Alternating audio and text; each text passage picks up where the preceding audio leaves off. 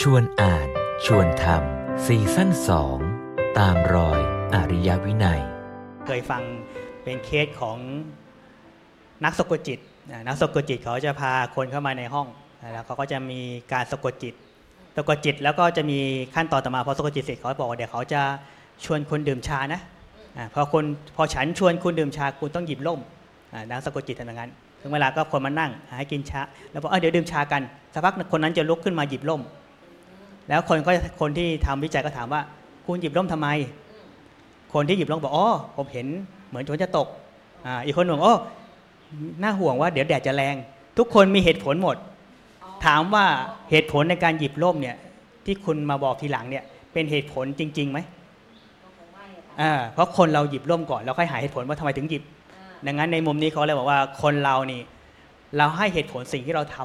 ำบางทีทีหลังด้วยซ้ำ ก็เลยคล้ายๆว่ามันก็เลยถ้าสติคนเราไม่ไหวพอเราก็จะเผลอเหมือนเรามีเหตุผลทุกอย่างพอเราทำไปฉันมีเหตุผลนะ แต่เหตุผลจริง ๆ หรือเปล่าน่าสนใจอันนี้ มันเป็นความจำเป็นที่สมัยก่อนมันมีดีสมบูรณ์ คนก็เลยเห็นว่าไม่มีอะไร เหมือนเราหายใจปกติ ช่วงหนึ่งเราก็รู้สึกว่าหายใจก็เป็นปกติ แต่ช่วงหนึ่งพอมี PM หนักๆแล้วอ้าวการหายใจเป็นเรื่องปกตินี่มันยากนะแล้วมันก็เป็นเรื่องที่ทำไมไม่น่าเชื่อแค่หายใจให้เป็นปกติก็ลำบาก หรือถ้าเป็นรุ่นอาจารย์ เหมือนเราดื่มน้ำเนี่ยน้ำเป็นของฟรีใช่ไหมทุกคนกินน้ำฟรีได้ ปัจจุบันเราต้องซื้อน้ำแล้วก็เคยชินต่อการใช้น้ำขวด เราไม่มีน้ำที่เป็นฟรีแล้ว เรื่องเบื้องบางประเทศหนักกว่านั้นอีกแม่น้ำลำคลองเนี่ยต้องเป็นของส่วนกลางคนจะใช้คนก็ต้องซื้อ ดังนั้นบางอย่างเนี่ยของบางอย่างพอถึงจุดหนึ่งพอมันพร่องคนก็รู้สึกโอ้มันมันจำเป็น แต่เมื่อวันหนึ่งมันเคยมีสมบูรณ์คนก็เลยว่าไม่มีอะไรเห มือนโรมานีสมัยก่อนขนาด ขนาดสมัยพุทธกาลมีเยอะเอ้ยท่านก็ยังให้ความสำคัญ ปัจจุบันมันโอ้โหมันก็เรียกว่าถ้ามองในภาษาคือมันแหลกลานแล้ว คนก็รู้สึกว่าโอ้มันยิ่งอยู่ยากขึ้นเรื่อยๆ แล้วคนก็เริ่ม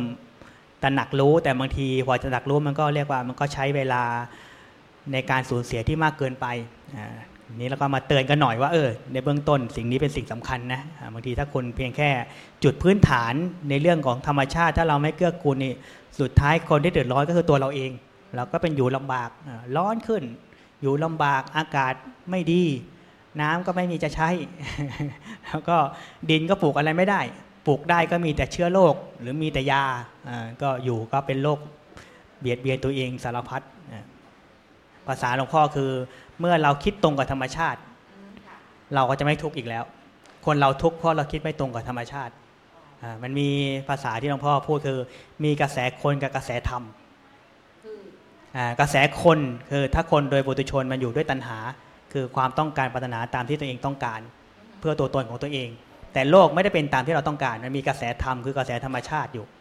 ทีนี้เมื่อคนกับธรรมชาติไม่ตรงกันเกิดอะไรขึ้น เออตีกันใครใครชนะ ใครชนะใครแพ้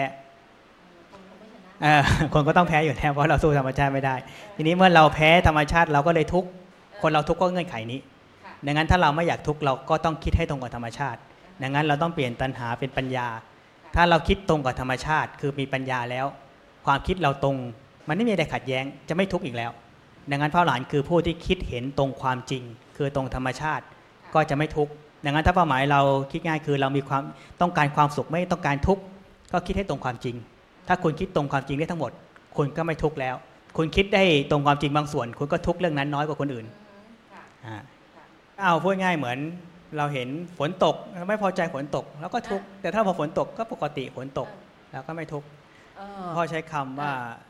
ในหน้าที่ในการเกี่ยวพันเกี่ยวข้องกับการงานเนี่ยให้มีหน้าที่สองอย่างคือกิจกับจิตอ่า กิจคือหน้าที่ในสิ่งที่เราต้องสัมพันธ์เกี่ยวข้อง ก็ทำหน้าที่นั้นให้ดีให้สมบูรณ์เท่าที่จะทำได้ แต่จิตก็วางท่าทีต่อมันด้วยความเข้าใจว่าเออเราจะเกี่ยวพันเกี่ยวข้องกับมันได้ ในเงื่อนไขยังไงให้มันพอดีอ่าโดยใจที่ทำกิจนั้นเองไม่อึดอัดไม่ทรมานไม่คับข้องอ่างั้นถ้าเราทำทุกอย่างด้วย เรียกว่าวางท่าทีถูกทั้งสองส่วนเนี่ยงานการก็จะงอกงามแล้วใจเราไม่ทุกข์ด้วยอ่า